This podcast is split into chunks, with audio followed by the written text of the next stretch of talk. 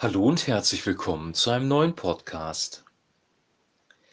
Der Titel des heutigen Podcasts lautet Gottes Vorstellung von Weisheit. Wir lesen aus Jakobus Kapitel 3, die Verse 13 bis 18.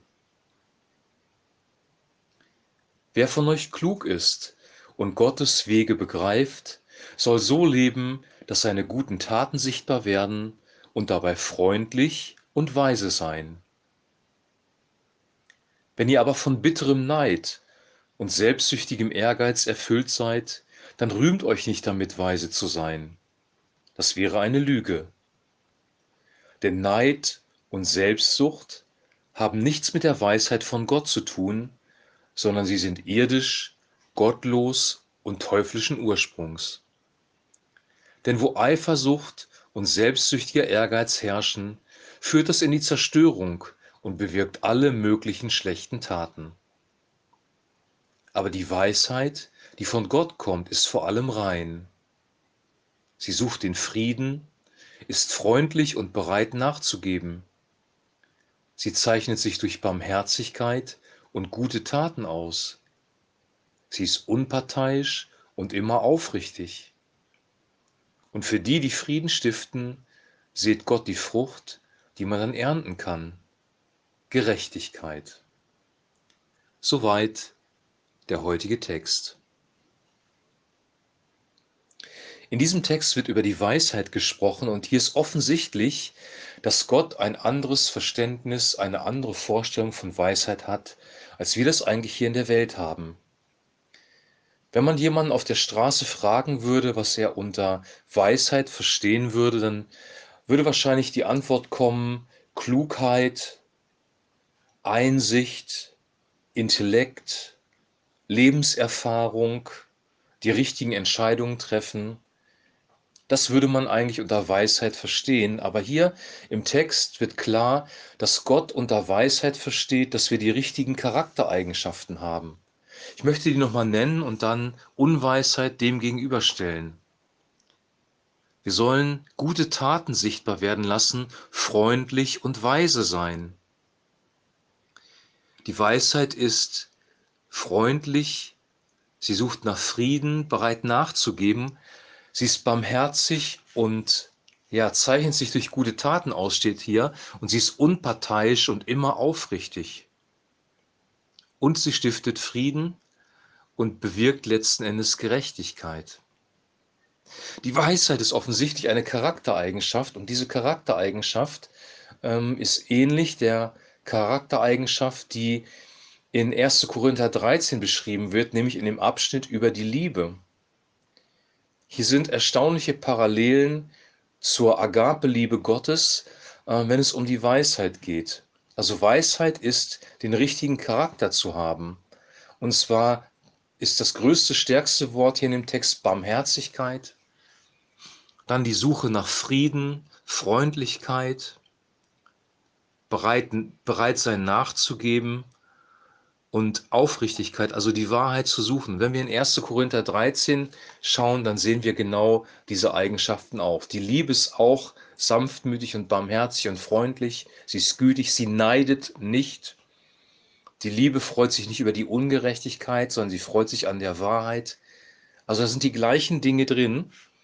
Und die Frage ist ja, oder die Frage, die wir uns stellen müssen, ist, was hat das Ganze jetzt aber mit Weisheit zu tun, wie wir es verstehen? Und ich möchte kurz eine Interpretation reingeben. Das ist meine Spekulation, aber äh, ich möchte das doch sagen, weil ich glaube, dass da viel Wahres drin ist. Wenn wir darüber sprechen, wie wir diese Charaktereigenschaften bekommen, die hier benannt werden, wie wir ein barmherziges Herz bekommen, wie wir ein sanftmütigen Geist bekommen, wie wir freundlich sein können, zurückhaltend uns zurücknehmen und Gerechtigkeit und Wahrheit suchen, wie wir an diesen Punkt kommen, dass wir einen solchen Charakter haben, dann müssen wir doch ehrlicherweise zugeben, dass wir das nicht aus unserer eigenen Kraft ähm, bewirken können. Wenn du mit Jezorn zu tun hast, mit Eifersucht, mit Neid, mit Bitterkeit, mit Grimm und Streit, mit Zerstörung, wie hier steht, wenn du ähm, in Lüge gefangen bist, dich selber belogen hast, andere belogen hast. Es ist schwer, da rauszukommen, wenn nicht sogar unmöglich. Und der Weg da rauszukommen, der Weg für Charakterveränderung. Also ich weiß aus der Erfahrung, dass Jezorn sich nicht selber verändern lässt, weil man seine Gefühle einfach nicht unter Kontrolle hat. Der Weg da rauszukommen ist die Erlösung durch Jesus Christus. Er hat unseren alten Menschen, unseren alten Charakter mit ans Kreuz genommen. Mit ihm sind wir am Kreuz gestorben.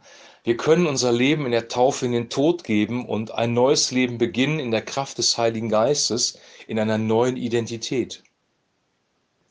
Jesus Christus selber ist die Weisheit. Er selber ist voller Barmherzigkeit, voller Frieden,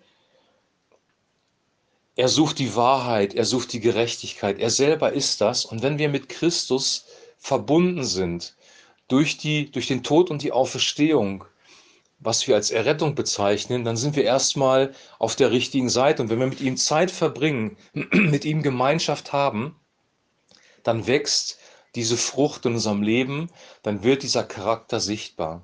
Die Frucht des Heiligen Geistes geht übrigens in Galater 5, Vers 22 in die gleiche Richtung. Oder anders ausgedrückt, wenn wir mit Jesus Zeit verbringen, sein Wort lesen, darüber meditieren, uns berühren lassen von seinem wunderbaren Heiligen Geist, unser spirituelles Leben pflegen, dann wird unser innerer Mensch, unser Charakter verwandelt und dann werden wir sanftmütiger, barmherziger, liebevoller und friedvoller werden.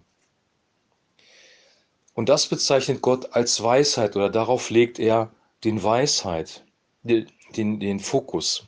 Hier steht aber in Vers 1 schon etwas von Klugheit. wer von euch klug ist und Gottes Wege begreift, also Klugheit gehört doch dazu. Und hier schließt sich wirklich der Kreis dann. Wenn wir uns von Christus verändern lassen, wenn wir mit ihm Gemeinschaft haben, sein Wort hören, dann entstehen diese Früchte des des Geistes, dann entsteht dieser Charakterzug in uns, aber dann entsteht auch wirklich wahre Weisheit und Klugheit in dem Sinne, wie wir sie eigentlich verstehen, weil die Worte von Jesus Christus Wahrheit sind. Sie sind voller Weisheit, sie sind voller Klugheit. Sie beschreiben das Leben, wie es wirklich ist. Sie geben uns Hinweis, wie wir unser Leben gut führen können, unser Leben gut leben können. Ein weiser Mensch ist ein Mensch, der sein Leben gut leben kann, der gute Charaktereigenschaften hat, der die richtigen Entscheidungen trifft. Und das alles gehört zusammen und fokussiert sich oder kristallisiert sich in Jesus Christus. Durch ihn, durch den Heiligen Geist, den er uns ermöglicht hat, kommt dieser Charakter und kommt letztendlich auch Weisheit, Klugheit und Erkenntnis. Jakobus hat ja auch gesagt, wen Weisheit mangelt, der bitte Gott, der gerne gibt. Wenn uns Weisheit mangelt, gehen wir auch wieder zu einer Person. Wir bitten Gott, den Vater, dass er uns die Weisheit gibt. Wir setzen uns der Gegenwart Gottes aus. Wenn du jemanden um etwas bitten möchtest, musst du in seine Gegenwart kommen. Und indem du in seine Gegenwart kommst, wirst du schon verändert werden. Und wenn du verändert wirst, entsteht auch Weisheit und Klugheit in deinem Leben.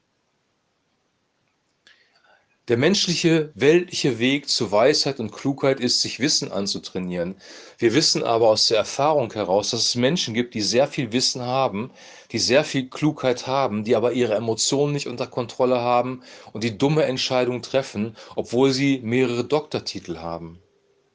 Die Klugheit, die Weisheit dieser Welt unterscheidet sich von der Weisheit Gottes. Die Klugheit und Weisheit dieser Welt ist Torheit bei Gott, sagt Paulus. Und das ist wirklich wahr kluge und weise Männer nach dem Verständnis dieser Welt und Frauen übrigens auch, treffen falsche Entscheidungen und haben manchmal einen sehr miesen Charakter. Wenn wir aber die Weisheit Gottes suchen, das heißt seine Gegenwart suchen, uns verändern lassen, werden wir echte Weisheit und Klugheit bekommen. Und dann werden wir auch weise und kluge Entscheidungen treffen. Unser Charakter wird so sein, dass wir Gott Ehre machen, dass die Welt erkennt, dass wir seine Jünger sind, weil wir Liebe untereinander haben. Agape-Liebe, die Liebe, die Herzensgüte, die Barmherzigkeit, die von Gott kommt. Wenn du also Weisheit suchst, echte, wirkliche Lebensweisheit, dann geh in die Gegenwart Gottes, verbringe Zeit mit ihm, lese sein Wort und Weisheit wird in dein Leben einziehen. Ich wünsche dir jetzt noch ein super Wochenstart, eine gute Zeit. Möge dich die Weisheit Gottes wirklich berühren in dieser Woche. verbring deine Zeit mit Gott, meditiere über das Wort Gottes, tu etwas für dein spirituelles Leben, das ist genauso wichtig wie dein physisches, natürliches Leben. Hab eine gute Zeit. Wir hören uns morgen wieder mit einem neuen Kapitel, einem neuen Abschnitt aus dem Jakobusbrief und dann geht es ähm, weiter in diesem ganzen Thema. Die Überschrift wird sein, die Nähe Gottes suchen hier in der Bibel und wir werden hören, was Jakobus uns weiterhin zu sagen hat. Bis dahin wünsche ich dir alles, alles Gute, eine gute Zeit und ein herzliches Shalom.